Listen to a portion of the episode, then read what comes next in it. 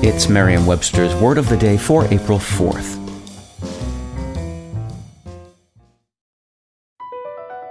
Across America, BP supports more than 275,000 jobs to keep energy flowing.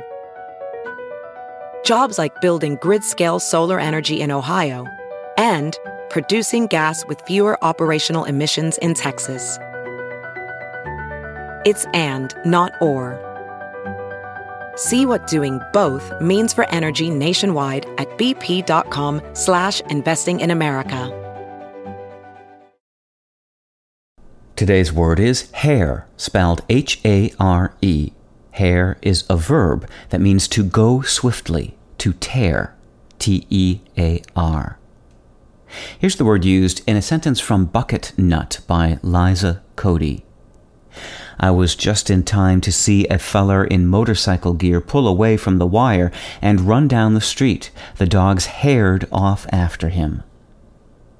You're most likely familiar with Aesop's fable about the speedy hare and the plodding tortoise. The hare may have lost that race due to a tactical error, stopping to take a nap before reaching the finish line, but the long eared mammal's overall reputation for swiftness remains intact.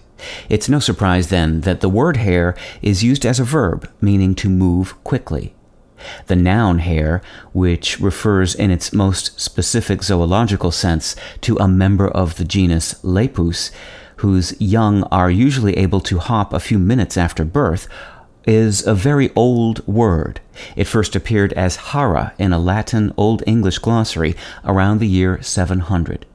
The verb was in use by the end of the 19th century, and people have been haring off and haring about ever since.